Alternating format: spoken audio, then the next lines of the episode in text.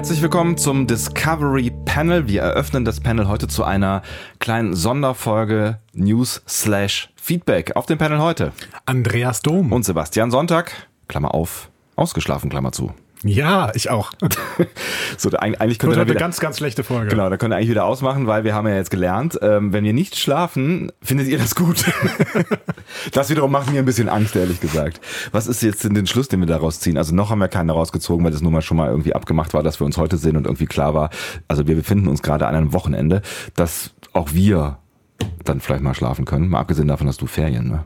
Ja, ja Weil genau. dir passiert wahrscheinlich nichts anderes mehr als schlafen. hat man aber noch nicht so richtig gemerkt, denn es ist Samstag und seit gestern habe ich Ferien. Also es ist halt, bis jetzt fühlt es sich an wie Wochenende. Ich finde, du, du bist aber in einer ganz anderen Stimmung. Du bist so entspannt. Du siehst auch so sommerlich aus und so. Ja. ja? Ich bin heute in Flipflops gekommen. Ja, deswegen wahrscheinlich. Das ist dieses Sommergefühl. Wir müssen über vieles reden, tatsächlich. Also einmal was, was News angeht. Es passiert gerade äh, nahezu täglich irgendwie was Neues aus äh, in dieser äh, Star Trek Welt. Aber auch ihr ähm, versorgt uns sehr, sehr äh, zuverlässig mit ganz viel Feedback und ähm, das müssen wir jetzt mal so ein bisschen aufarbeiten, weil wir ja jetzt mittlerweile schon, was ist denn, was haben wir denn gemacht? Eins, zwei, drei Folgen quasi gemacht, die wir, wo wir noch nicht drüber gesprochen haben, was ihr dazu gesagt habt. Ja, es waren sogar vier, nämlich drei Lieblingsfolgen und unsere Oh, die Newsfolge. Newsfolge, du hast völlig recht, genau, ja. Womit fangen wir denn jetzt an? Fangen wir an mit News zu Star Trek Discovery oder fangen wir mit dem Feedback an? Ich würde sagen, wir fangen mit Feedback an, oder? Okay, gut. Spannungsbogen und so. Dann äh, müssen wir uns noch überlegen, mit was für Feedback an wir, äh, wir, an wir fangen. wow, das ist gut. Läuft gut heute. Das läuft richtig gut. Das ist, das ist von deinem, deinem, deinem Hate-Franchise. Oh Gott, du meinst, das ist ja keine Hate-Franchise. Du bringst mich immer in so eine Hater-Perspektive hier. Ja, Ja. Star Wars. Ich werde äh, mich in diesen Ferien sehr viel mit Star Wars fortbilden. Ich werde alle Filme nochmal sehen, mit ganz viel Hass und so ein Buch lesen. Was dir irgend so ein Trottel geschenkt hat. Genau. Ja. Ja, wir haben da ja auch noch einen Film aus, äh, quasi. Ne? Jetzt ist die Frage, ähm, ob wir das, das kinomäßig noch hinbekommen. In vereinzelten Kinos ist er noch zu sehen, aber ich glaube auch nicht mehr lang. Tja, Tja, im Heimkino. dann im Heimkino. Haben wir das eigentlich mal erzählt hier, unseren äh, 15 besten Freunden bei iTunes? Ich weiß nicht, warum du unser, immer unsere Zahlen relativierst. Das ist, das verletzt mich auch so ein bisschen. Tatsächlich? Ja. Definierst du dich durch. Das hätten Äh, wir sonst nur Chinesen gekauft, die diesen Podcast runterladen. kann man das eigentlich? Bestimmt. Nein, natürlich. Ihr äh, seid mehr als Das ist 15. ein Erfolgsrezept von, von, von Max Nachtsheim. Nein, Quatsch. Entschuldigung, Entschuldigung, Entschuldigung. So, können wir uns noch irgendwo die Nesseln setzen oder so wollen wir jetzt schon anfangen? ähm, ich habe Andi tatsächlich, um das kurz kurz äh, äh, zu erzählen, ich glaube, wir haben es auch irgendwann mal erzählt, Andi zum Geburtstag ein ähm, äh, popkulturelles Buch, eine popkulturelle Betrachtung ähm, der Star Wars Filme, angefangen äh, in den späten 70ern bis äh, alle alle, alle Unsäglichkeit in dieser Neuzeit dann auch erledigt war. Denn was macht man am besten, wenn man ein gemeinsames Star Trek-Projekt hat? Man bringt den anderen davon ab. Also ich weiß, ich bin ja auch der festen Überzeugung, dass das nicht entweder oder ist. Also, also ne, so diese, diese Menschen, die sagen, ich bin Star Wars Fan, ah, uh, nee, aber ich bin Star Trek Fan. Also ich kann mir beides sehr gut angucken, finde ich. Ja, ich nicht. Ja, ich weiß, aber noch nicht. Noch nicht. Deswegen habe ich, deswegen hab ich dich ja versucht, durch diese popkulturelle äh, Ecke, über diese popkulturelle Ecke zu triggern. Das war, das war ein Trick. Ich weiß nicht, ob du das gemerkt hast. Gehen wir mal vom Raumschiffgeschichten Bodensatz hin zu der äh, Elite aller Raumschiffgeschichten, äh, nämlich In the Pale Moonlight. Und dieser Folge, ach, war das eine schöne Überleitung, muss das- ich gerade mal zu mir selber sagen. Ja, warte, ich notiere gerade auch ins Überleitungsbuch. Andi am das ist ein Juli. Ja. Dazu hat uns Felomech was geschrieben, der liebe Felo, den wir ja auch auf der FedCon getroffen haben und hier an dieser Stelle mal äh, schön grüßen wollen. Ja, auf jeden Fall. Und äh, das mit dem Hörertreffen ist übrigens nicht vergessen. Ja, werden wir irgendwann machen. Ja. Ähm, der hat nämlich was zu Avery Brooks zu sagen.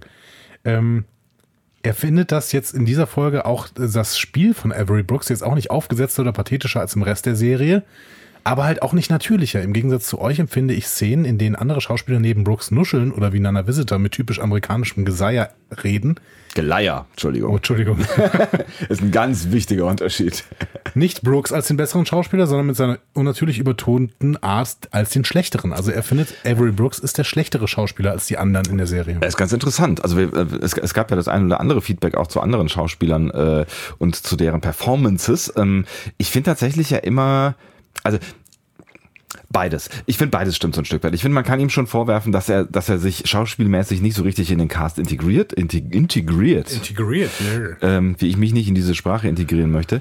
Ähm, aber ich finde schon, dass er eine Art gefunden hat, diesen Captain zu spielen, die schon passt, auch wenn sie, wenn sie zum Teil schon ins Overacting rüberfällt. Ja, anders wir- als Picard zum Beispiel. Genau, hier können wir mal diesen Ja. Blick werfen. Jemand anderes, da kommen wir gleich noch zu, hatte Ja. was zu PK geschrieben.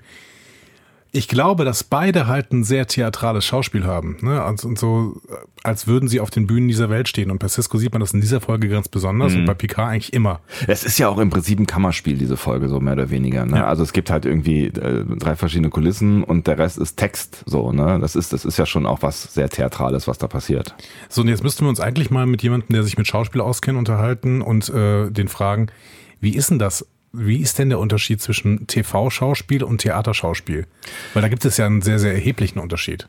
Also das Einzige, ich habe so, so ein paar Schauspieler in meinem ähm, äh, Bekanntenkreis, ähm, was, was ich so von denen äh, so über den Unterschied noch in Erinnerung habe, wenn, wenn wir da mal irgendwie drüber gesprochen haben, ist einfach, dass du natürlich auf einer, auf einer Bühne viel mehr über die Stimme rüberbringen musst. Also du brauchst halt, du musst in die Stimme viel mehr Emotionen reinlegen. Also alles das, was du spielen willst, muss viel mehr über die Stimme transportiert werden, weil während du halt eine Kamera auf der Nase hast, ähm, brauchst du dieses, dieses Overacting nicht, ähm, nicht so stark ähm, glaube ich, wie auf der Bühne. So, und jetzt könnte man natürlich sagen, Picard und ähm, Avery Brooks, also Stewart und Brooks, ähm, spielen halt sehr viel mehr mit ihrer Stimme und versuchen da sehr viel mehr auch Spiel schon in ihre Stimme reinzulegen. Und mit ihrer Sprache auch, ne? Genau, und ja. wirken deswegen vielleicht im TV schon teilweise wie, als, als würden sie overacten. Hm. Und das sehe ich ja auch.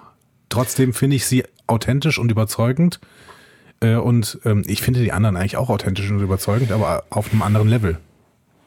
Ja, und vielleicht, also ich, ich will jetzt zum Beispiel auch gar nicht, ne, ich erinnere mich daran, dass ich jetzt, glaube ich, gesagt habe, ähm, in, in, in der Szene, wo ähm, Cisco mit äh, Nana Visitor äh, äh, auf, auf, auf der, das ist eigentlich heute mit den Serien und mit dem Schauspielernamen los, egal, auf der, in der, in der, auf der Ops steht und ähm, sie da so gegenseitig quasi sich so ein bisschen äh, ja, also da, da sieht man einfach, finde ich, sehr stark den Unterschied zwischen den beiden. Aber vielleicht ist das auch gar nicht weiter dramatisch, weil es halt auch einfach sehr stark andere Typen sind. Also in dem Fall ist es, glaube ich, ich glaube, wenn es so eine viel homogenere Serie wäre, also wenn jetzt halt irgendwie die eine, die eine, die eine Vorstadtfamilie spielen würden und die würden äh, innerhalb der Familie quasi so unterschiedlich spielen, wäre es, glaube ich, deutlich komischer, als ähm, wenn eine Bajoranerin einem komischen Alleingänger aus von der Erde irgendwie was sagt. Und da kann ja schon auch ein Gap irgendwie zwischen sein, finde ich. Und ich würde noch einen anderen Aspekt reinbringen. Ich weiß nicht, inwiefern auch die Zeit äh, eine Rolle spielt, denn ich glaube, dass sich Schauspiel gerade auch in den letzten 20 Jahren extremst verändert hat. Ähm, und wir werden äh, in der nächsten Woche ja mal über eine Lieblingsfolge sprechen, die aus den 60ern stammt. Aus den späten 60ern, aber sie stammt aus den 60ern. Und wenn wir da das Schauspiel betrachten, ne, das ist ähm, eine ganz andere Nummer. Und wir würden vielleicht von heute, dann, da werden wir dann darüber sprechen, aber wir werden, wir würden vielleicht aus heutiger Perspektive sagen, das ist alles völlig overacted und das ist ganz, ganz fürchterlich. Es ist ja auch overinszeniert. Also es Ja. gibt ja auch ganz komische Kamerafahrten und so, so Still-Sekunden, wo du irgendwie denkst, was ist das jetzt? Wo dann ja noch so ein Blick in die Kamera geworfen wird oder also so eine ganz komische. Aber ja, da können wir, da können wir tatsächlich mal ausführlich drüber reden, dann, ähm, wenn wir die TOS-Folge uns angeschaut haben. Aber das ist tatsächlich sehr spannend, weil das ist, finde ich, noch am ehesten verwandt mit dem, was, was äh, Cisco äh, äh, und Picard machen, was Brooks und Stewart machen. Ihr wisst, wovon ich rede. Ja. So. Aber äh, ne, es- ich, ich finde, man merkt, du hast, du hast schon recht, dass es heute vielleicht schon auch noch ein bisschen anders geworden ist, aber ich glaube, es hat auch was mit Schauspielertypen zu tun. Also ich musste an Kevin Spacey denken, an den man ja eigentlich nicht mehr so viel denken sollen sollte, aber ähm, der hat auch so ein theatrales Spiel, finde ich. Und wenn ähm, wenn, wenn du House of Cards dir anguckst, dann knallt er auch immer wieder mal so ein bisschen raus mit seiner Art zu spielen. Aber Aber genau das ist es ja. Ja. Man hat mit dieser Art zu spielen dann eben auch eine größere Präsenz. Ja. Ne? Ja, ja. Und zwar hat man die Szenen quasi sofort für sich. Das ist natürlich auch etwas, was gerade einen Hauptdarsteller und dieses Captain sind halt alle Hauptdarsteller irgendwie auch auszeichnen muss. Ne? Wenn er wenn er die ganze Zeit quasi im Hintergrund stände und ähm, ja, keine richtige Präsenz hätte, dann, dann wäre wär er als Ca- Captain verschenkt. Und wenn ich jetzt mal an äh, Jason Isaacs denke, vielleicht kriegt er es am ehesten hin, nicht so richtig theatral zu wirken und trotzdem die Bühne zu haben. Ja. Und das ist natürlich ultra krass. Und dann ist er vielleicht tatsächlich der beste Schauspieler, den Star Trek je gesehen hat. Ja. In der, in, Im TV. Und der ist halt auch, der ist halt auch der Typ, ne? Also das ist, vielleicht ist das auch einfach so ein bisschen Glück, dass er so ist, wie er ist, oder dass er diese Präsenz, wo auch immer er sie bekommen hat, vielleicht geerbt oder sich erarbeitet hat, weil die hat er ja. Also die Ja. bringt er ja mit und das haben wir ja ähm, auf, auf der FedCon auch gesehen, dass er die selbst hat, wenn er einfach nur irgendwie auf eine Bühne tritt und ein bisschen, ein bisschen plaudern will. Und wenn ich mir vorstelle, dass diese, dass er diese Präsenz ähm, äh, mit dieser Präsenz auch irgendwie an, an Set kommt, dann muss er da ja gar nicht mehr mal super viel schauspielern, weil er dann einfach dieses Standing dann schon Ja, der hat. kann ne? da stehen. Ja, genau. Der kann da stehen und hat die Bühne. Ne? Und Macht er das ihm. bloß? Keine Ahnung. Magic. To make the sanest man go mad. Oh. Machen wir nochmal weiter. Machen wir nochmal weiter. Gehst du mal zu Florian. Florian äh, schreibt uns auch bei uns auf äh, discoverypanel.de.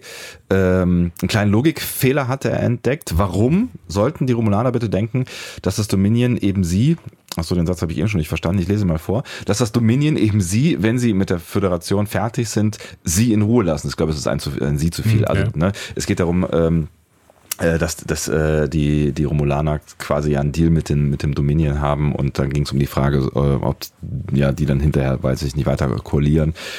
Ähm, nö, sorry, Cisco hat völlig recht, schreibt er weiter. Ähm, das würden sie niemals akzeptieren. Dass, äh, dass, weiter ein, dass es weiter ein Reich gibt im Alpha-Quadranten, daraus äh, haben die Gründer nie ein Geheimnis gemacht. Ähm, Den Solids. Den Solids kann man nicht trauen und sie brauchen Ordnung. Dankeschön. Die Romulaner hätten schon vorher eingreifen müssen, denn wenn sie erst, ich sehe immer das Mikrofon vor dem äh, Links, denn wenn sie erst eine Koalition besieht, ist, Besiegt. besiegt ist, äh, sind sie umso leichter zu schlagen. Nur vorher hätten sie eine Chance. Da geht's um, äh, um eigentlich um den Fake, äh, ne, um die Fake-Geschichte, die äh, Genau. Ich würde es jetzt nicht unbedingt als Logikloch sehen, aber Mhm. natürlich ähm, kann man das kritisieren. Das, äh, ähm, das wird ja in der Folge selber thematisiert. Können die Romulaner davon ausgehen, dass das Dominion sie in Ruhe lässt? mh, So. Ich glaube weiterhin, das ist überhaupt nicht nötig, dass sie das glauben. Die gucken sich aber halt erstmal an, weil wenn sie sich jetzt in den Krieg einmischen würden, würden sie sie ja nur verlieren. Ja, ich, ich, ich, ich, bin, ich bin noch ein bisschen hin und her gerissen. Ich verstehe seine Argumentation ein Stück weit. Ähm, aber ja, vielleicht auch aus, ich meine, sie sind jetzt gerade auch nicht in der stärksten Position, muss man ja auch sagen, so, ne? Und aus, aus einer Position der Schwäche ähm, ist es eigentlich konsequent, sich auch erstmal an einen stärkeren Partner zu klammern, solange es halt irgendwie geht. Ich glaube, dass denen schon klar ist, dass das Dominion sie auch irgendwann angreifen wird. Mhm. Aber warum sollten sie dann nicht abwarten, dass, sie, dass das Dominion vielleicht vorher noch ein paar Verluste im Krieg hat, aus Oder- denen sie sich rauslass, raushalten können? Oder dass sie halt quasi am Dominion möglicherweise auch wieder ein bisschen wachsen, weil sie ja durchaus ja dann jetzt auch äh, profitieren immer mal wieder, so, ne? Ja, ich weiß nicht, ob das nicht mehr oder weniger ein Ignorieren so lange noch ist, aber Nein, keine Ahnung. Ich meine, wenn die da auf Cardassia Prime auch irgendwie rumlaufen und äh, in Gebäuden rumhocken, vielleicht äh, hat das ja finanzielle Vorteile auch zum Beispiel. ja, kann sein, klar. Also ich finde, das ist kein Logikfehler und ich finde, es wird in der Folge ganz gut thematisiert. Ähm, aber natürlich sind die Romulaner nicht doof. So viel muss man, glaube ich, dazugeben. ja. Muss mal ganz kurz diesen Monitor. Bau du mal um. Ich gehe mal schon mal ja, auf genau. Björn HH. Ich würde jetzt mal tippen Hansestadt Hamburg. Mhm. Äh, Björn HH ein, der uns auch noch etwas zu dieser Folge schreibt. Er sagt nämlich, meine CD... ähm, Boah. Entschuldigung, was war das für ein Geräusch? Was macht der da? Meine die... Boah. Okay, ich versuch's zum dritten Mal. Meine Idee zu euren Gedanken Ah, zu ja. Ciscos Plan und der Bestätigung durch Starfleet. Vielleicht hat derjenige, derjenige, der bei Starfleet das Okay für Ciscos Plan gegeben hat, genauso mit sich gerungen und gehadert, um dann zu dem Schluss zu kommen, dass dieser Captain auf diesem Außenposten die einzig richtige Idee hatte und dass man jetzt das durchziehen muss. Kann ja auch eine schwere Entscheidung gewesen sein. Also da ging es um die lange Diskussion darüber, die wir geführt haben, ähm, warum Cisco sich da so äh, unsternflottenhaft verhält und warum das auch noch gedeckt wird durch die Sternenflotte am Genau. Ende. Ne? Und ich würde hier die Diskussion mal eröffnen, weil es gibt noch zwei andere Stimmen genau zu diesem Punkt. Ne? Nämlich einmal Nelson, Ja. der sagt, ich denke, dass solche Handlungen nicht zu rechtfertigen sind. Was ist der Kampf für den eigenen Wertekanon wert, wenn man sich auf dem Weg dorthin von selbigem verabschiedet oder ihn nur nutzt, wenn es einem in den Kram passt? Schreibt Nelson. Finde ich äh, eine spannende Anmerkung. Genau, ja. und Chrysomelis sagt im Prinzip dasselbe. Er sagt, Leider bei all den Qualitäten, die diese Folge hat, jetzt wo die Serie als Ganzes steht, taugt sie für mich als Lieblingsfolge nicht mehr. Am Ende der Folge ist erstmal klar, der Zweck heiligt die Mittel. Hinterfragt wird das später allerdings nicht mehr. Hm. Ich meine jetzt nicht das biomimetische Gel, das eventuell nun irgendwo irgendeiner zwielichtigen Gestalt, Gestalt zur Verfügung steht, sondern ganz klar Ciscos allen Star Trek-Prinzipien widersprechende Entscheidung. Das hätte später unbedingt nochmal aufgegriffen werden müssten, ist aber leider nicht passiert. Hm. So. Ähm, jetzt sagt Björn, ja, vielleicht hat man in der Starfleet gesehen, okay, das scheint der, die einzige Lösung zu sein und dementsprechend hat man stattgegeben. Und die anderen beiden halten im Prinzip dagegen, das darf aber Starfleet nicht machen. Das ist nicht Sternenflotte, das ist nicht Föderation.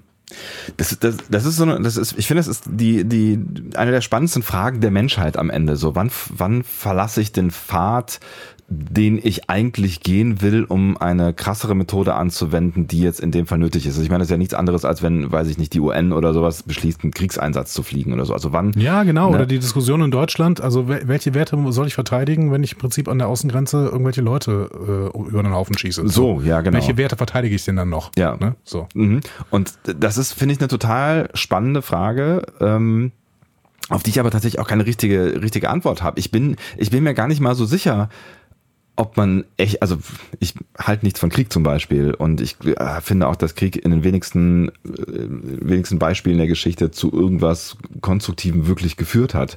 Ähm, ja, es ist weit aus dem Fenster gelehnt, da kann man auch drüber streiten, aber ähm, ja, ich, ich bin da tatsächlich immer eher so der Meinung, versucht so lange irgendwie euer, euren Wertekontext auf, aufrecht zu erhalten wie es irgendwie geht, weil das ist am Ende so das Einzige, was, was, was wir auch an Menschlichkeit haben, so, also was uns als Menschen auszeichnet und eben nicht das, dass wir uns gegenseitig die Köpfe einschlagen, weil das haben wir auch schon vor 20.000 Jahren gemacht. So. Also ich bin mir hundertprozentig sicher, dass wir nächste Woche, wenn wir die Lieblingsfolge aus TOS besprechen, genau ja. diese Diskussion nochmal führen werden. Mhm. Und zwar intensivst. So. Aber ich glaube, ich, ich würde hier Nelson und Chrysomelis zustimmen. Ich finde, ähm, das darf Sternenflotte nicht machen. Das muss thematisiert werden und das wertet im Prinzip für mich nicht die Folge ab, sondern die Serie, mhm. Ne, dass das nicht gemacht wird. Ich glaube, das ist tatsächlich eine relativ gute Herangehensweise an die Argumentation, dass du irgendwie sagst, okay, wir, wir brechen den, den, äh, wir brechen jetzt hier mit den, mit den Regeln. Aber wir verarbeiten es irgendwie. So. Ja. Und das kann man tatsächlich, ähm, das kann man tatsächlich der Serie da vorwerfen an der Stelle. So ähnlich wie man das, oder wie wir das an der einen oder anderen Stelle ja auch Discovery vorgeworfen haben. Und nicht falsch verstehen, DS9 ist definitiv meine Star Trek Lieblingsserie. Mhm. So. Das haben wir schon mehrfach festgestellt. Ja, so. durchaus. So. Aber das ist ein Kritikpunkt und das ist ein großer Kritikpunkt, weil ähm, hier wird, hier wird ja auch dargestellt, dass, dass alle miteinander hadern, aber trotzdem steht da im Hintergrund irgendein Sternenflottenoffizier, der offensichtlich Cisco das okay gegeben hat, das zu tun. Hm. Jetzt kann man natürlich sagen, dass es vielleicht in der Zeit, dass sie in der Zeit noch nicht so richtig weiter gedacht haben. Ich meine, die haben natürlich schon Storylines über mehrere Staffeln gezogen und so, aber vielleicht, vielleicht hatten sie es einfach nicht auf dem Schirm oder haben es verschüttet oder so, dass sie das nochmal Das kannst du nicht machen. Wir ja. sind zehn Jahre nach die TNG. Hm. Ja, das wäre auch gar nicht so schwer gewesen. Man hätte ja auch nochmal echt eine, eine, eine Folge irgendwie aufmachen können, wo, wo ihm da irgendwo ein Teil aus dieser Folge auf die Füße fällt. so Und oder weiß der Geier was. So. Ja, man hat es irgendwo ja. im Kriegsgeschehen vergessen. Ja. Vielleicht auch in der Sternenflotte. Vielleicht kann man das zugute halten, aber dann sollte man vielleicht noch ein Wort dazu verlieren mhm. irgendwann. Ja, ist auf jeden Fall eine, eine, eine extrem spannende Diskussion, über die man, glaube ich, auch noch lange äh, diskutieren könnte, ähm, um, umso freundlicher, dass ihr mitdiskutiert habt. Genau, und das zeigt mir mal wieder, wie gut diese Folge ist, weil ja. man da immer weiter noch drüber diskutieren kann. Absolut, ja. Gehen wir mal zur nächsten Lieblingsfolge, nämlich to The Measure of a Man. Yes. Und zu Tao Tao. Er äh, kommentiert relativ lange. Ich fange mal an vorzulesen. Ihr schlagt den Bogen zu dem Wesen und Bewusstsein von Tieren und bringt unter anderem einen Elefanten an. Lustig, schreibt er da, denn zu meiner äh, ZDF-TNG-Zeit, äh, da gehöre ich damals auch zu, äh, hörte ich Benjamin Blümchen und hatte damit auch einen Elefanten als Referenz. Auch wenn Alfie Donnelly nicht äh, sehr viel Kontinuität in die Geschichte schrieb und man sicher auch ähm, von ihr geschriebene Folgen zur Gegenargumentation vorbringen kann, gaben mir die früheren Benjamin-Folgen, die ich hatte, in denen zum Beispiel die Wünsche aller Tiere im Zoo berücksichtigt werden konnten, weil die Kommunikation mit den Menschen gesichert ist, ein Selbstverständnis von Rechten und Freiheit aller. Als ich dann Wem gehört Data sah, aus heutiger Sicht mal wieder ein platter deutscher Titel, war ich tatsächlich entsetzt Als Kind konnte ich es äh, noch nicht sagen, aber ich war geschockt von diesem Rückschritt, den TNG hier zeigt. Wie ihr auch sagtet, die Folge dient offenbar dem Zweck, uns die Protagonisten in der Zwickmühle anhand einer Idee zu zeigen. Man dachte sich ein Thema aus, das so aus der Zeit, äh, in der sie gedreht ist, stammt dass man es äh, in meinen Augen nicht schaffte, sie schlüssig in die Zeit, in der sie spielt, einzubetten. Äh, geht, geht noch ein kleines Stückchen, bin gleich fertig. Die geschaffene Situation der Aufgabenverteilung in der Gerichtsverhandlung ist äh, mir nicht nachvollziehbar, haben wir auch mehr, äh, mehrfach drüber geredet. Und man muss es wohl hinnehmen, dass die vorhandenen Leute das gewählte Thema jetzt und hier durchexerzieren. Wie gesagt, dass dieses Thema aber überhaupt aufkommt, war damals für mich so äh, unfassbar, dass ich Picards und äh, Rikers Zorn total teilte und da man als Kind nun mal in der Regel nicht äh, der Entscheidungsträger ist, konnte ich mich auch nicht darin einfinden, dass sie gezwungen sind, sich dem auszusetzen, was von oben kommt. Er konnte sich darin einfinden. Entschuldigung, ja, ja. da war eigentlich zu viel. Das finde ich extrem spannend. Ja. Ne? So. Wenn Elfie Donnelly in den ich, ich glaube, die ersten Hörspiele sind da in den 70ern entstanden ja. von Benjamin Blümchen. Ne? Ja, ich glaube auch. Oder Ende 70er vielleicht. Ja. Ähm, wenn die da es schon schafft, in irgendeiner Weise ähm, Tieren quasi einen Freiheitsraum, einen Entscheidungsfreiheitsraum einzugestehen hm? und quasi eine Gesellschaft zeich zeichnet, für die Kinder natürlich, mhm. aber eine Gesellschaft zeichnet, in der das auch kein Problem ist mhm. und in der die Leute Rücksicht nehmen. Genau, und wo, wo Fairness und Gleichberechtigung und solche Dinge eine Rolle spielen. Ne? Wie kann Star Trek dann ein Bild zeichnen von einer Zukunftsgesellschaft, die noch mehrere Kriege, eugenische Kriege oder was auch immer erlebt mhm. hat, 200 Jahre später in der Zukunft lebt und immer noch darüber diskutiert, inwiefern man Bewusstsein denn vielleicht ja, verdinglichen kann. Mhm. Ja, aber auch da sind wir wieder, da sind wir wieder in, in aktuellen Diskussionen am Ende, weil ich glaube, auch solche Dinge bewegen sich in Wellenbewegungen in den 70ern oder Ende der 70er, da hat man, glaube ich, auch noch so ein bisschen Emanzipation, Freiheitskampf, äh, so diese, diese ganzen revolutionären Dinge, die da auch in den 60ern, 50er, 60ern passiert sind, Befreiung aus diesem ganzen alten Mief der, der 50er und Vorgeneration. So, und ich glaube, das hat da noch deutlich geatmet, auch bestimmt in, in so popkulturellen Erzeugnissen wie äh, Hörspielkassetten Kassetten für Kinder. Ähm, und ich glaube tatsächlich, dass sowas Wellenbewegungen sind und wir uns jetzt wieder auch rückwärts bewegen so ein Stück weit und natürlich auch wieder darüber diskutieren könnten, warum sind wir denn nicht alle ähm, oder warum halten wir nicht alle für gleichberechtigt und dann bin ich jetzt wieder an der Grenze in Österreich so. Ich meine, das hat ja auch was mit mit wir sind alle gleich und so zu tun. Mhm. Ne? Also das das ist für mich ein ganz klarer äh, zivilisatorischer Rückschritt ähm, unserer unserer westlichen Gesellschaft, dass wir da wieder an den Grenzen stehen und uns Gedanken machen. Versuchen wir es positiv zu äh, sehen. Ähm, man geht ähm, einen Schritt zurück, um wieder zwei Schritte nach vorne zu gehen, hoffentlich. Hoffentlich kriegen wir die zwei Schritte aber noch mit. Aber das, das, das ist natürlich spannend. Und das ist, das, das ist im Zweifel, könnte das jetzt hier wieder so ein Schritt zurück sein von irgendwelchen konservativen Gedanken, die sich da halt noch irgendwie festsetzen. Und jetzt muss man da halt wieder diese zwei Schritte vorwärts gehen und was in der Folge ja ein Stück weit auch passiert. Ja. Aber eigentlich hat er in dem Moment dann recht, der Tau Tau. Man hätte diese Folge eigentlich gar nicht machen dürfen, weil das Thema innerhalb der Sternenflotte abgeschafft sein müsste. Eigentlich ja, aber vielleicht ist es tatsächlich auch so neu. Ich meine, es ist, es ist eine, ich meine, wir diskutieren da ja heute schon, schon ein Stück weit drüber. Da kann man natürlich sagen, wenn wir da heute schon drüber diskutieren, dann sollten die dann halt irgendwie in 300 Jahren oder sowas das Thema halt lange durchhaben, ne? Aber wenn, wenn du, wenn du eine Intelligenz hast, dann ist natürlich irgendwann, kommt natürlich irgendwann die Frage so, ab wann ist es, ist es, ist das Leben oder ab wann hat das Rechte? Also ab wann ist mein, mein äh, Autopilot im Auto, der ethische Entscheidungen trifft, ähm, ab wann ist der ein eigenständig handelndes Wesen so, ne? Und das sind schon Themen, mit denen wir uns, äh, wenn nicht wir, aber bestimmt unsere Kinder- oder Enkelkindergeneration sicher auseinandersetzen werden. Und wenn das bis dahin vielleicht noch kein Thema in Star Trek gewesen ist, was seltsam wäre, dann kann ich schon auch nachvollziehen, dass man irgendwann an den Punkt kommt, wo man sowas Perfektes hat wie Data. Ähm, dass du jetzt sagst, okay, jetzt müssen wir, jetzt müssen wir nochmal neu denken. Und dass es da auf der einen Seite Leute gibt, die halt in konservativen Strukturen denken und die anderen nehmen halt irgendwie das, das, den Star Trek Spirit mit und sagen, hier Lebensformen müssen geschützt werden und zwar alle Arten von Lebensformen. Das ist unser, unser Way of Life so. Ich würde jetzt gerade mal kurz in Klare denken gerne.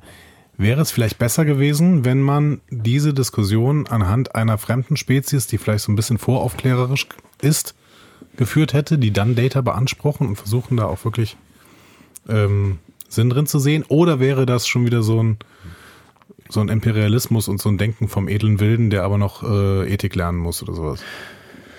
Ja, das hätte man vielleicht machen können. Insofern, äh, es wäre dann halt so ein bisschen der, der plattere Spiegel, also der plattere Wink mit dem Zaunpfahl gewesen. Ne? Also das dann, wäre dann so ein, so ein Ding so von wegen, wir zeigen euch jetzt mal eine Gesellschaft, die dann uns wahrscheinlich näher ist als die äh, gezeigte in TNG. So, vielleicht hätte das besser, besser funktioniert. Aber am Ende ist es, glaube ich, also es hätte vielleicht besser funktioniert im, im Kontext von, von, von, von Star Trek und der Starfleet und, und ihren Werten so. Also ich glaube, dafür wäre es besser gewesen, aber am Ende, glaube ich, ging es genau darum, äh, diese Diskussion zu führen. Also warum behandeln wir nicht alle Menschen gleich? Und dazu musste halt irgendwer da sein, der das halt anders sieht. Ne? Also es musste halt der, wie hieß der Technik-Host Horst da, ähm, der musste halt ja. da sein. Äh, und ob, ob der es jetzt ist oder eine fremde Spezies, ist, glaube ich, für das, was die Folge machen wollte, wurscht.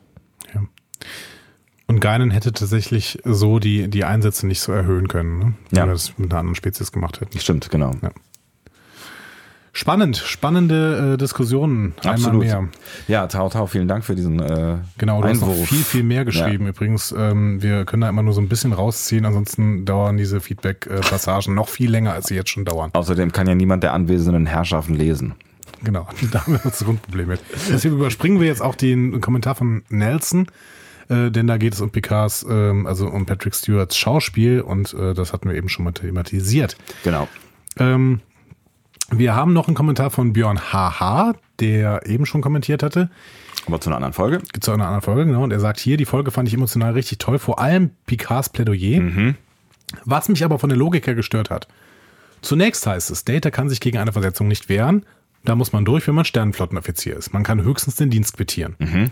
Das will Data dann tun, worauf man ihm sagt, dass er nicht den Dienst quittieren kann, da er zum Besitz der Sternenflotte gehört. Mhm. Der Prozess soll nun klären, ob Data Besitz ist. Mhm. Louvois sagt zwar, dass er the right to choose hat, aber eigentlich wäre das Ergebnis gewesen, dass er, gewesen, dass er das Recht hat, den Dienst zu quittieren. Aber das passte wohl nicht in die Gesamthandlung. Da wird mit dem Urteil quasi alles ad absurdum, ad absurdum geführt, was vorher als Gesetz postuliert wurde. Oder habe ich das falsch verstanden? Mhm. Ich habe auch, wir haben das, glaube ich, irgendwann thematisiert innerhalb der Folge, dass plötzlich auch der Einsatz geändert wird. Hm? Ja. Ich glaube auch, dass wir, aber das, das ist mir gar nicht mehr so, so präsent. Das ist ein wichtiger Punkt tatsächlich, äh, der, der mir am Ende gar nicht mehr so präsent äh, gewesen ist, weil das ist tatsächlich äh, eine, eine gewisse Unlogik, ne?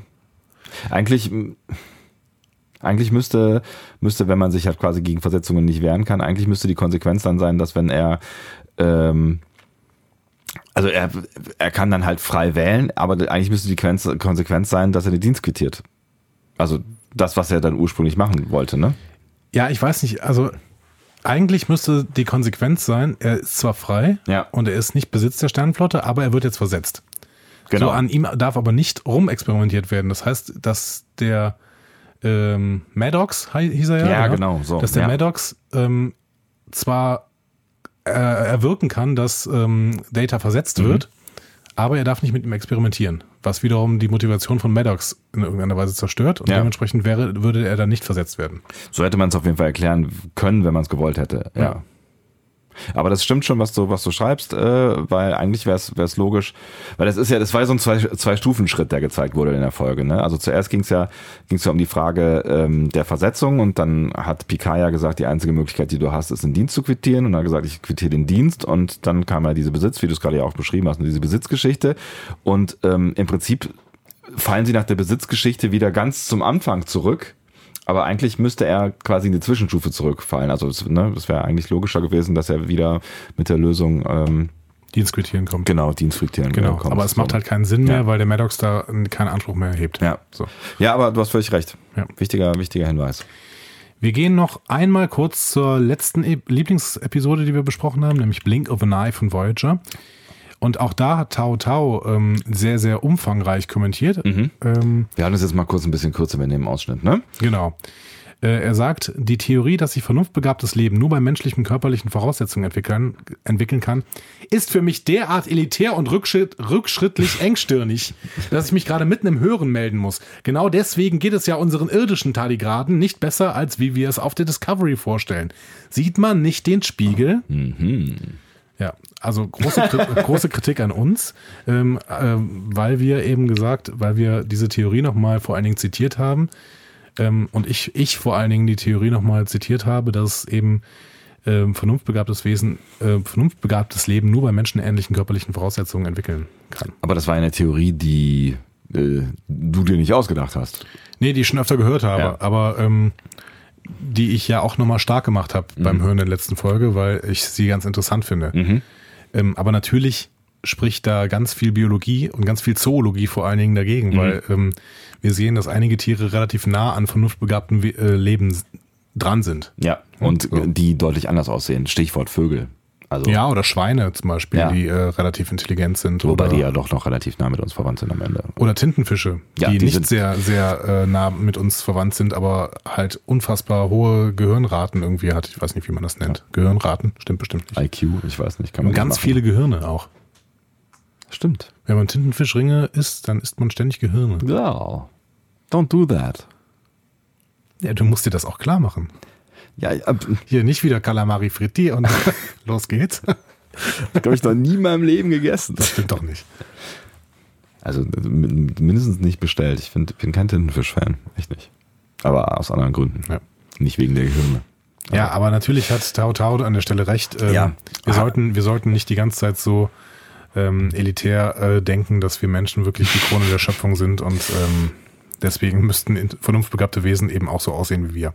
Aber Science Fiction tut das ständig. Ja, ich weiß. Ja. Ja, es ist auch, auch ein, ein extrem spannendes Thema, über das man nochmal eine eigene Folge machen könnte im Prinzip. Ne? Also da kann man auch noch lange drüber, drüber nachdenken, was wir an dieser Stelle nicht tun wollen. Ähm, es gibt noch ähm, ein paar Kommentare auch zu unserer News-Folge mit äh, Christian Humberg. Und da hat der Felo zwei Gedanken formuliert, unter anderem, ähm, auf die wir noch kurz eingehen wollen. Ne? Ja, das wäre super, weil das eine super Überleitung zu den neuesten News aus dem Discovery-Universum sind. Ist, ist, Sind ist, sind ist. Also Felo schreibt, was haltet ihr von dem Gedanken, dass Picard vielleicht in der geplanten Animationsserie eine Rolle spielt? Da ging es um das Gerücht, äh, was wir mit Christian Humberg verhackstückt haben, dass Picard irgendeine Rolle in der Star Trek Welt, wie auch immer, äh, spielen könnte. Das hatte, da hatte uns die, hatten uns die News ja schon so ein Stück weit äh, überholt quasi während der Folge. Aber ich lese es mal weiter vor, bevor wir das hier ausdiskutieren. Äh, Patrick Stewart hat ja spätestens seit äh, äh, sein American Dad auch einigen Fam, Fame als Zeichentrickfigur und seine Leistung als Synchronsprecher ist seitdem auch anerkannt. Ähm, Ja, er hat das Kack-Emoji gesprochen. Sir Ernsthaft? Patrick Stewart hat das Kack-Emoji gesprochen. das schreibt er da weiter, das war mir ehrlich gesagt überhaupt gar nicht bewusst. Wenn das nicht das ein ist, glaube ich, wahrer, ein Emoji der Film. Wenn das nicht ein, es ist äh, Sachen, die an mir vorbeigezogen sind. Es ist so ungefähr wie Minions, aber egal. Ähm, wenn das nicht äh, der wahre Adelsschlag ist, schreibt Philo hier weiter. Außerdem, das würde auch einen Alterssprung ganz äh, überdecken. Gezeichnet würde Picard, Picard nicht älter aussehen. Immerhin hat auch Adam West äh, kurz vor seinem Tod nochmal seine alte Paraderolle als Batman aus den 60ern wieder aufgenommen im Animationsfilm Batman vs. Two-Face äh, mit niemandem geringerem als William Shatner als Stimme von Two-Face. Sieh mal einer an. So, ähm, Kommt da noch irgendwas Interessantes? Ein Alterssprung, der allerdings gerade bei Patrick Stewart auch im Realfilm nicht so schlimm ins Gewicht fallen würde, wenn er aus dem TNG-Cast gut gealtert, wenn einer aus dem TNG-Cast gut gealtert ist, dann er. Da hat er völlig recht, der Felo. Also, ich meine, der sah halt einfach schon mal 30 Jahre alt aus. Ich glaube, das ist auch so ein Punkt. Auch oder gerade einen alten Picard könnte ich mir genauso gut in einer leitenden Rolle auch in einer wirklich aktiven Rolle in einer Realfilmserie vorstellen. Das wäre wahrscheinlich sogar noch um einiges spannender als so manch andere jüngerer Schauspieler. Da bin ich ganz bei dir, Felo. Und das ist eine großartige Überleitung zu den äh, News, die wir jetzt ein bisschen aufräumen müssen seit ähm, Christian Humberg, ja. Und, Genau, seit Christian Humberg. und, und auch unserem, unserem anfänglichen Ra- Aufräumen, weil auch da mussten wir ja schon aufräumen. Genau. Bevor die Folge überhaupt losging. Also, was wir damals besprochen haben, war, dass die Showrunner gefeuert worden sind, ähm, Herberts und äh, Burke und auch ähm, der, der ähm, unsägliche Akiva Goldsman. Ja. Die sind alle, die sind alle weg. So. Alex Kurtzman hat erstmal die Leitung von Discovery übernommen. So. Was bis, bis äh, seitdem passiert ist, ist einiges. So. Ähm, und zwar vor allen Dingen der Vertrag mit Alex Kurtzman. So. Eine spektakuläre Entwicklung, ein neuer Deal mit Alex Kurtzman, ähm, der Alex Kurtzman hat also eine Produktionsfirma, die heißt Secret Hideout. Was ein geiler Name. So. Ja. Und der hat einen Vertrag, und die äh, hat einen Vertrag geschlossen mit CBS, der läuft bis 2023. Erstmal. Ja. Und umfasst verschiedene Projekte. Ich meine, Ähm, bis 2023 ist es erstmal einigermaßen umschaubar, aber das mit den verschiedenen Projekten, das ist, ähm, Genau. das ist der Scheiß hier. und es, ne? ist, es sind tatsächlich nicht nur Star Trek-Projekte, sondern der soll mit seiner Firma so ungefähr alles, was CBS All Access rausgeben will, soll er machen. So. Was ja vielleicht nicht so schlecht ist, dann hat er nicht so viel Zeit, sich persönlich um Star Trek äh, zu kümmern. Genau. So. Aber es gibt so ein paar Star Trek-Sachen, die er machen soll. Ein paar, ja, Ausrufezeichen, ein paar. Genau. Und äh, da wird jetzt eifrig spekuliert, was es denn sein soll. Und ähm, es gibt Leute, die seriös sind und die überhaupt nichts spekulieren. Es gibt Leute, die so ein bisschen mehr spekulieren und auch die ganze Zeit so andeuten, woher das denn kommen könnte. Und da wir alles andere als seriös sind, Nehmen wir genau diese Sachen auf. so nämlich. So, total spannend äh, ist eine Miniserie, die sich in irgendeiner Weise mit Khan befassen soll. Also Khan Noonien Singh ne? ähm, aus, aus äh, TOS. Ne? Ja. Mach doch mal weiter. Es gab eine TOS-Episode, die hieß Space Seed. Ähm, genau, und da kommt er dann vor und er wird dann auch im zweiten Kinofilm nochmal aufgenommen. Ja. Und zwar damals gespielt von dem großartigen Ricardo Montalban. Ähm, und auch in Star Trek Into Darkness, ähm, diesen unsäglichen J.J. Abrams zweiten Film, der wirklich schlechter war als der erste auch nochmal, wird er gespielt von Benedict Cumberbatch. Da allerdings wird er sehr gut gespielt tatsächlich von Benedict Cumberbatch. Ich glaube, der- kann auch nichts schlecht spielen. der alle anderen sehr, sehr an die Schatten, in den Schatten stellt. Ähm, und Nicholas Meyer, der ja für Discovery im, im Discovery-Team auch schon zumindest war in der ersten Staffel, ob er jetzt in der zweiten Staffel noch aktiv war, ist nicht so hundertprozentig klar, äh, hat schon mehrfach eine Serie über Khan ins Spiel gebracht. So, und jetzt scheint sie wirklich Realität zu werden. Und das ist eine Realserie, also nicht, nicht Das soll eine Realserie Animationsserie, genau. aber eine Miniserie. Eine Miniserie, ne? weil ähm, das Khan-Thema tatsächlich auch ein bisschen ausgeschlachtet ist. Also da wird man jetzt auch nicht mehr so viel zu erzählen können. Wahrscheinlich geht es aber da irgendwie um die Eugenischen Kriege und um die Entstehung dieses äh, Schiffs, diese, der schlafende Tiger. Glaubst du dann, die docken dann äh, ideologisch ähm, an die neuen Filme an? Also was, was, also meinst du, die können da auch, weiß ich nicht, Cumberbatch äh, irgendwie vielleicht für gewinnen oder sowas? Oder meinst du, die weiß machen nicht, das, re- die Ich habe das bei In? Into Darkness nicht richtig verstanden. Der war ja irgendwie St- Sternenflottenoffizier und dann ist er später irgendwie Khan gewesen. Ich habe Ja. hab diesen Film auch nicht ganz verstanden. Boah, es ist bei mir so lange her. Irgendwann gucken wir die einfach nochmal. Wir, wir machen uns mal einen netten Abend. Ja, ich möchte da gar nicht so viel drüber reden, aber ich glaube irgendwie, ähm, also können wir dann irgendwann mal machen. Genau. Aber ähm, Schwamm drauf. Sch schwamm, schwamm, schwamm drauf. Ich, ich lege Wert auf drauf. Gut. Also okay. möglicherweise eine, eine äh, Miniserie rund um Khan. Drauf. Genau. Äh, Das bietet ja auch ein bisschen, also Khan ist ja auch philosophisch eine interessante Figur. Das heißt, das bietet auch Star Trek-Stoff wirklich. Und da muss man mal gucken, wie es, wie es da rausgeht. Ähm, eine andere Serie, die auch schon ein bisschen ähm, äh, öfter äh, thematisiert worden ist, wäre eine Serie über die Akademie, über die Starfleet Akademie. So.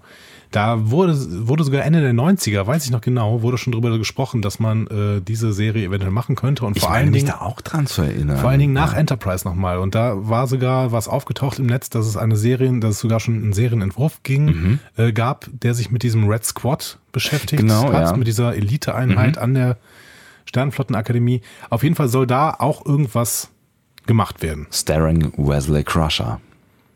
Ja, nee. ja, aber man könnte natürlich Ja. einige Bezüge herstellen, einige familiäre Bindungen irgendwie zu be be besonderen ähm, Starfleet-Leuten. Und natürlich hier, wie heißt der? Äh, Nog. nee, der, der, der, der Typ, der, der Gärtner, äh, der Janeway immer Rosen schenkt. Ähm, Ich weiß nicht, ist er lang tot, oder? also der Schauspieler wahrscheinlich schon, der sah irgendwie immer schon aus wie 110. Wie hieß denn der? Gärtner Star Trek. Es sind wirklich wichtige Fragen. Ja, okay. Wirklich. Es geht ja, es geht ja nur darum, dass äh, ja mein Gedächtnis. Boothby, genau. Ja, Boothby, genau. Ja. Gut. Dann, ähm, ja, vielleicht kommen wir erstmal dazu. Es soll auch eine Zeichentrickserie geben. Da hat so, ja Felo äh, vermutet, dass vielleicht ähm, Patrick Stewart in dieser Zeichentrickserie in irgendeiner Seite auftauchen könnte. Ja. Da gibt es aber noch keine Informationen äh, zu. Allerdings ähm, könnte das natürlich im Stil von TAS laufen, wobei TAS halt nicht besonders erfolgreich war. Die waren noch, noch viel unerfolgreicher als äh, die eigentlichen Star Trek-Serien. Ja. So. Das letzte Projekt. Das letzte Projekt. Ähm, und da spekuliert ganz Hollywood gerade Mhm. und es gibt verschiedenste Entwicklungen zu dieser Spekulation. Es könnte sich mal eine Fortsetzung der Abenteuer von Jean-Luc Picard mit Captain, äh, boah, Patrick Stewart in der Hauptrolle handeln. So. Weil der letztens gesagt hat, dass er sich vorstellen könnte, zu Star Trek zurückzukehren. Ähm, und ähm, da wurde ja erst vermutet, ja, vielleicht macht er nur Regie. Aber dann wurde plötzlich gedacht, hm, mit diesen ganzen neuen Projekten, vielleicht macht er doch eine kleine Serie, um seinen We Weg fortzusetzen als Picard.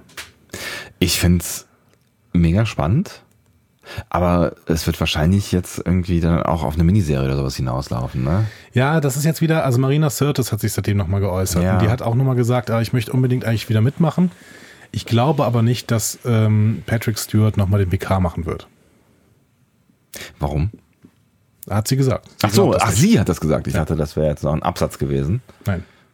Sie hat das gesagt. Sie hat gesagt, ich glaube nicht, dass äh, Stewart nochmal den PK macht. Aber wir können uns natürlich alle vorstellen, nochmal an Star Trek mitzuarbeiten.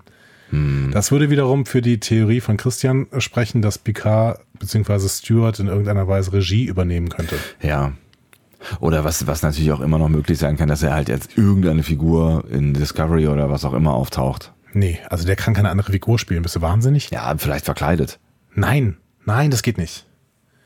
Wenn der vor auf den Screen kommt, dann als Picard. Vielleicht eine Zeitreisefolge oder sowas. Aber nein, der, wenn der auf den Screen kommt, Ja, ich, dann bin, als ich, bin ja, Picard. ich bin ja auf deiner Seite, äh, aber meinst du, meinst du, die Discovery-Macher sehen das auch so strikt? Ja. Denn das, das, da würde ich auch Christian äh, recht geben. Mhm. Das, das wäre Stuntcasting, wenn man irgendwie Stewart castet und dann, keine Ahnung, ihn einen Ganzkörperanzug steckt und einen Nausikaner spielen lässt. Das ist doch Unsinn. Ne? Das kann nicht wahr sein. Ja. Das wird nicht passieren. So. Ähm, Ja, ist natürlich, ne, wenn, wenn, wenn Sirtis dann sagt, aber er wird nicht wieder Picard spielen, dann ähm, ist halt so die Frage, was, ne, dann sie bleibt glaubt das. ja, dann bleibt ja im, im Prinzip nur Regie oder halt die, die Idee mit der Zeichentrick-Sache. Ist alles möglich. Ja. Also wir tappen noch ein bisschen im Dunkeln und es ist auch gerade noch nicht ganz klar, was da, was da läuft, aber wir werden wahrscheinlich dieses Jahr noch einiges erfahren. Ja, und vor allen Dingen können wir uns darauf gefasst machen, dass wahrscheinlich im nächsten Jahr dann nicht nur eine neue Star Trek-Serie, also nicht nur Discovery in die nächste Runde geht, sondern dass wir, dass wir mehr Star Trek-Serien zu Gesicht bekommen können, möglicherweise auch schon 2019 dann. Und was machen wir denn dann? Uns umbenennen? Und jede Woche drei Folgen produzieren. Großartig. Hast du ein Leben? Ich habe keins. Nee, ich gebe dann meins auf. Das ist doch gut. Super. Ähm, es geistert da tatsächlich schon wieder ein schlimmer Name äh, rum. Und zwar wird jetzt plötzlich vermutet, dass Akiva Goldsman dort wieder aktiv werden könnte und zwar eine dieser Serien übernehmen könnte. Okay. Ähm, weil er wohl offensichtlich wirklich Star Trek-Fan ist. Aber Ja, er ist so eine komische Art von Star Trek-Fan. Er soll das bitte lassen. ja, viele Menschen sind Star Trek-Fans, deswegen machen sie keine Star Trek-Serien. ja, also es ist, ich, der, muss, der muss da weg. Ich will Michael Taylor haben. Hm. Den, den Schreiber von Blink of an Eye und In the Pale Moonlight. Ja. Ich möchte ihn unbedingt haben. Er Der- scheint wirklich ein guter zu sein. So. Haben wir, wir haben letzte Woche schon drüber, oder letzte Folge schon drüber gesprochen. Ähm, wissen wir mittlerweile, was der jetzt macht? Nee, ne? Doch, der, ähm, was hatte ich? Ich hatte doch was rausgefunden. Hast, was hast, hast du das gesagt? Ja, äh, kann sein. Mein, ich habe doch, äh, mein Gehirn ist brei. ja, echt, wir waren auch sehr müde. Ja, wir waren sehr müde. Blink of an Sehr müde. So, Scott, äh, nein, Michael Taylor macht jetzt Into the Badlands. Ah, stimmt. Ja, ja, genau. Das hatte ich mir ja sogar notiert. Ich erinnere mich wieder. Ja. Ja, Müssen wir noch gucken. müssen wir noch gucken. Mein Gott, wie so vieles. Wie so vieles. Ähm, ja. Also, Also- das ist eine total spannende News. Stell dir mal vor, Kiefer Goldsman macht dann äh, hier irgendwie eine, eine das Leben des Picard-Serie. Das wäre ganz, ganz fürchterlich. Auf was würdest du dich am meisten freuen? Also ich würde mich tatsächlich am meisten erstmal darüber freuen, wenn das mit Discovery weitergehen würde. Erstmal cool weitergehen würde. Also wir haben irgendwie so retrospektiv relativ viel ähm, negativ über Discovery auch geredet. Also ich möchte an dieser Stelle nochmal festhalten, dass ich Discovery echt sehr gerne geguckt habe. Und ähm, würde mir wünschen, dass das mindestens so gut weitergeht vielleicht dann noch ein bisschen Star Trekiger weitergeht. Das wäre tatsächlich irgendwie das Wichtigste, was ich mir wünschen würde in diesem ganzen Zusammenhang. Was dann jetzt da so an, an Spin-offs und Reboots und Miniserien noch irgendwie passiert. Am wenigsten interessiert mich, glaube ich, eine, eine, eine, eine äh, Comicserie, aber das liegt auch daran, dass ich halt nicht so der, der Comicserien-Gucker bin, mal abgesehen von, von Simpsons und Futurama. Ähm, ja, natürlich würde mich Patrick Stewart interessieren in, oder irgendein Picard Prequel oder irgendwas, äh, nicht Prequel, äh, Sequel. Sequel. Ähm, irgendwas rund um, um TNG oder so, was auch immer. Also ich bin halt, ich bin halt mit TNG groß geworden und das wäre natürlich schon verrückt, aber es müsste gut sein. Und daher da habe ich ein bisschen Respekt vor, wenn, wenn die das anpacken und Picard sich dann daher gibt, wobei er wahrscheinlich auch nichts spielen würde, was er nicht hundertprozentig gut finden würde. Hm. Wobei er halt auch jetzt nicht der größte Trekkie vom Herrn ist. Das kann man natürlich auch mal festhalten. Das ne? ist richtig. Ja. Ich würde mich freuen, wenn wir in die Post-Voyager-Ära gehen. Egal mit was. Von mir aus eine Miniseries. Von mir aus guckt einfach mal einen kleinen Ausschnitt mit einer Miniseries da rein. Was ich halt geil fände, ist, wenn, ähm, ne, also wenn es dann halt so eine, so ein, ja möglicherweise halt irgendwie nach der Voyager-Zeit spielt, mit, vielleicht auch mit Picard und ein paar Leuten, ähm, die man sonst noch irgendwie so kennt, was ich halt geil fände, ist, wenn man, wenn man wieder dieses Look and Feel aufgreifen würde. Mhm. Ne, aus, der, aus, der, aus der Enterprise D-Zeit quasi. Ähm, und halt nicht, also das halt vielleicht irgendwie versucht, wieder auf, auferstehen zu lassen. Und wieder so ein bisschen so dieses Zuhausegefühl Gefühl von früher, was wahrscheinlich auch einige von euch noch irgendwie kennen. Ähm, ja, aber stell dir doch mal vor, wenn wir in der Post-Voyager-Ära sind, wenn wir gute Antriebe haben, die schnell uns überall hinbringen können, dann können wir Konflikte zwischen Dominion, ähm, keine Ahnung, Cardassianern, Romulanern und Borg. Stell dir mal vor, das Borg trifft auf die Dominion, also trifft auf die Jem'Hadar. Ja, das wäre spannend. Borg-Kollektiv. Ja. Das kann alles passieren. Ich weiß nicht, warum sich keiner mit dieser Zeit beschäftigen möchte. Da ist doch so viel drin. Ja, ich verstehe es auch nicht so ganz.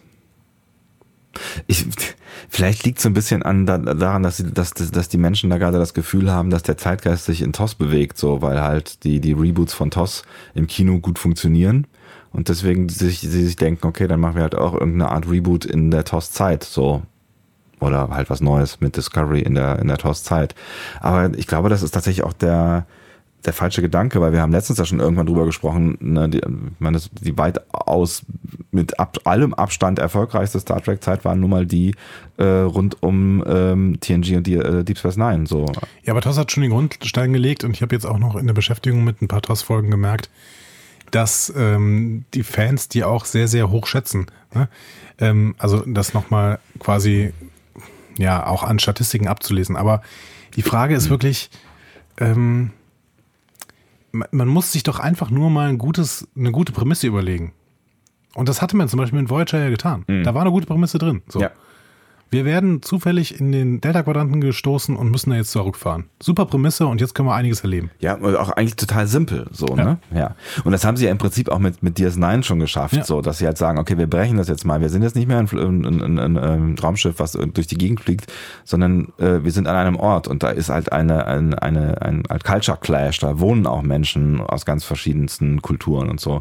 Also man braucht ja einfach nur eine gute Grundidee im, im Zweifel und der Rest trägt sich ja irgendwie. Ja, und wenn es ist, okay, wir möchten jetzt die Kardassianer in die Föderation holen. Oder irgendwie sowas. Also es gibt doch auch so viele Konflikte und so viele Handlungsfelder, die man noch erschließen kann. So, warum macht ihr das denn nicht? Warum hm. begebt ihr euch in eine Zeit, in der ihr vielleicht zehn Jahre Zeit habt, überhaupt Geschichten zu erzählen und die dürfen auch nicht global sein? Hm. Das ist doch schade. Ja, total. Und man könnte ja auch noch viel andere Perspektiven zeigen. Also man könnte ja auch ähm, mal halt nicht Sternflotte als, als Fokus nehmen. Du meinst, weiß, dass einfach irgendwie ein Romulaner-Schiff im Vordergrund steht? Ja, oder ich weiß, keine Ahnung, irgendeine neue Spezies oder ich habe keine Ahnung. Ich weiß nicht, ob ich das sehen wollen würde, aber vielleicht könnte das ja auch funktionieren. Muss ich irgendwas überlegen. Ja. Irgendwas. Sie müssen sich irgendwas überlegen. So. Vielleicht hört ja jemand mit.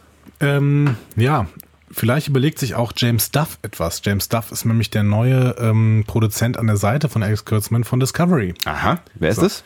Ja, der, ich habe keine seiner Serien bisher gesehen. Also der, der hat einen Star Trek Bezug und dadurch hat man ihn wahrscheinlich gefunden. Mhm. Zurzeit hat er, also letztes, als letztes hat er The Closer gemacht. Da weiß ich gar nichts drüber. Hab ich ja nie gehört. Der hat The DA gemacht, The War at Home, Texas Grace und Long Island Fever. Ich habe keine von diesen Serien jemals auch nur gehört. The DA ist nicht The OA, ne? Ja. Offensichtlich ist ein anderer Buchstabe. D ist nicht O. Was ist denn The DA? Nee, hab ich, ich habe da auch keine Folge von gesehen. Äh, keine Serie von gesehen. So, aber ich habe ja gesagt, James Duff hat einen Star Trek-Bezug. Mhm. Er hat nämlich eine Folge geschrieben. und zwar von Enterprise. Okay. Und zwar die zehnte Folge der ersten Staffel. Und da geht es darum, dass äh, die Enterprise Crew ähm, rausgeschickt wird, um dem Frachter Fortunate zu helfen. Dessen Crew wird nämlich von nausikanischen Piraten angegriffen. Ähm, und die sind jedoch, also die, die Crew der Fortunate ist nicht an Hilfe interessiert, sondern sind auf blutige Rache. Die will die Nausikaner aufbringen. Das heißt eine Actionfolge. Eine Actionfolge und gar keine so ruhmreiche Folge, aber immerhin war es eine Folge. Und James Duff hat schon mal für Star Trek gearbeitet. okay. So. Es war eine Folge.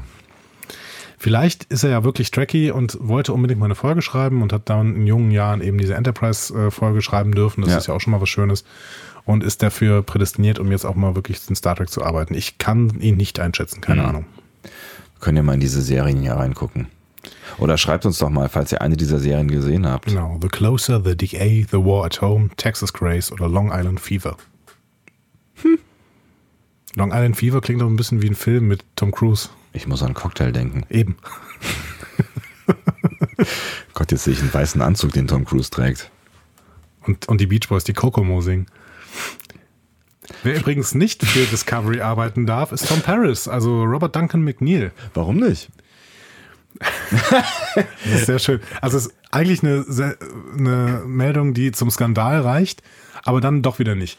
Also, die Meldung ist, er ist zu weiß und zu männlich. Was? Er wurde deswegen abgelehnt. Er ist zu weiß und zu männlich. Um als was für Star Trek zu Er ab? wollte Regie führen. Das ist ja crazy. Und er war in Verhandlungen ja. und ihm wurde dann gesagt, dass er zu weiß und zu männlich ist. Ich, äh, meinst du, das ist, das ist mehr als ein Gerücht? Nein, das ist, er hat es bestätigt. Er hat ein Interview darüber gegeben. Und Ich du mein, denkst dann erstmal, krass, das ist eigentlich ein Skandal. Ne? Eigentlich ein Skandal, weil Diversity in beide Richtungen funktionieren muss. Ne? So.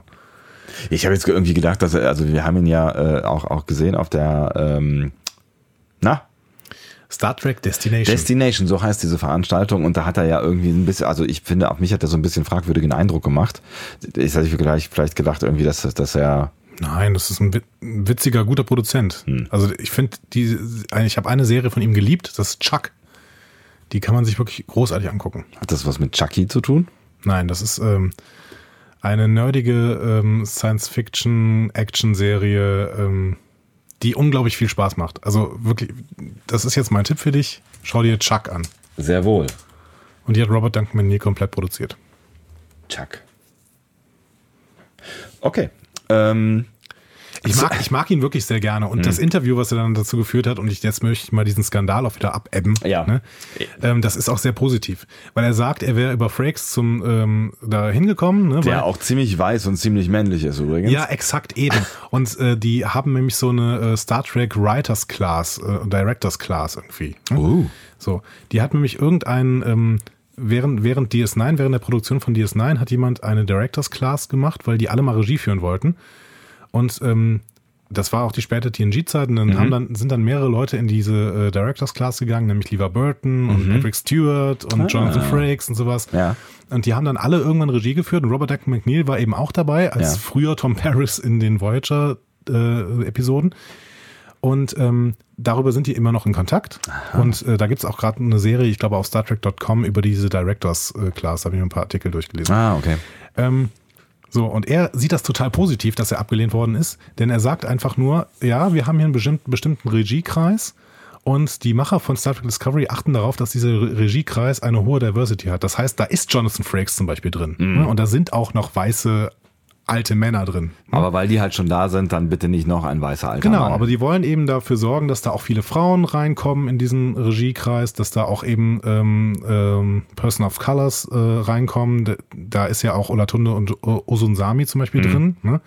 der natürlich da eben die äh, ja mit seinen nigerianischen Wurzeln eben eine bestimmte Bevölkerungsgruppe repräsentiert, aber es soll eben da alles repräsentiert sein. Das finde ich eigentlich einen guten Ansatz. Mhm. Ja, stimmt.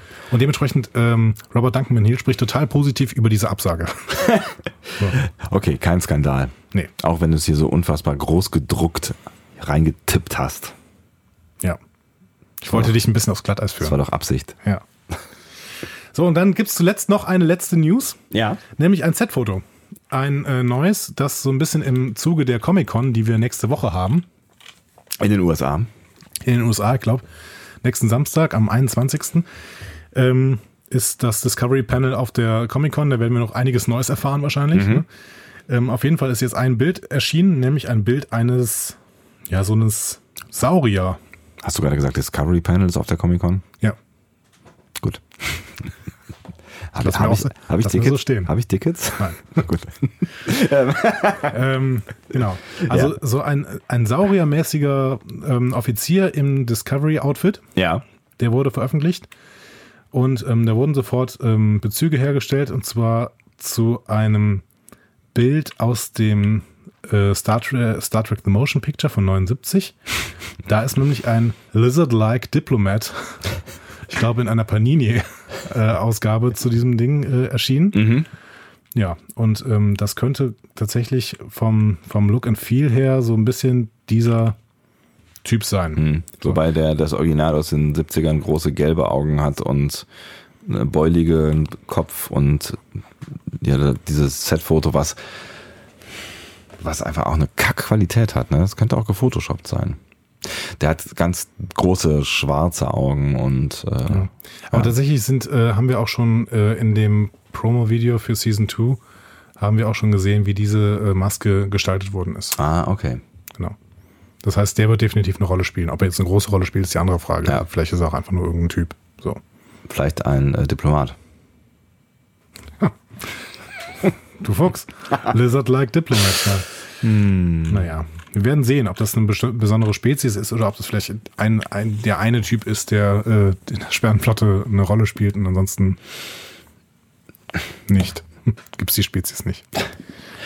Ja, auf jeden Fall spannende Dinge, die da alles in allem passieren und vor allen Dingen, äh, was, was ich echt krass finde, ist, nachdem wir halt ja irgendwie ja seit Jahren auf eine neue Star Trek-Serie gewartet haben, dass es sich jetzt tatsächlich andeutet, dass wir demnächst wieder mehrere Star Trek-Serien parallel gucken können. Plus mehrere Filme parallel, ne? denn äh, es sind ja mehrere Filme gerade gleichzeitig in Produktion.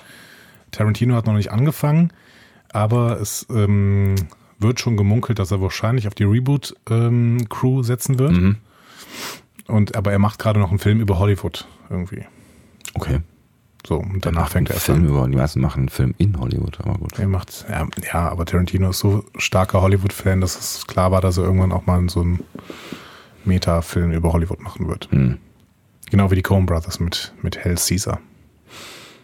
Ja, auf jeden Fall äh, spannend. Also es bleibt spannend, die News überschlagen sich und vermutlich müssen wir demnächst auch wieder eine Newsfolge einschreiben, weil du hast ja eben gesagt, Comic-Con, da wird bestimmt auch das eine oder andere rund herum passieren. Und wir brauchen nochmal so einen richtigen Star Trek-Experten, der uns nochmal einordnet. Genau.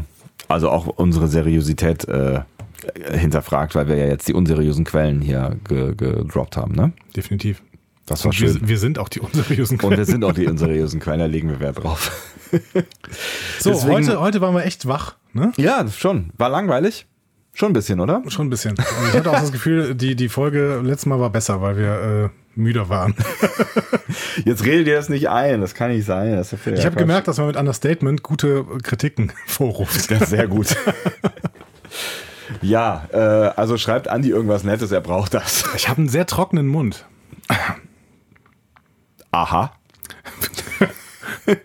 Lass uns diese Folge abbrechen und dann äh, Wir können mal sie- was, was trinken gehen. Wir können sie, wir können sie auch ganz regulär zu einem ordentlichen Ende bringen mit einem Hinweis darauf, dass wir bei unserer nächsten Folge über die Folge äh, TOS, The City of the Edge of Forever sprechen. The City on the Edge of Forever. Was habe ich gesagt? Off the Edge of Forever. Na, immerhin ein Off.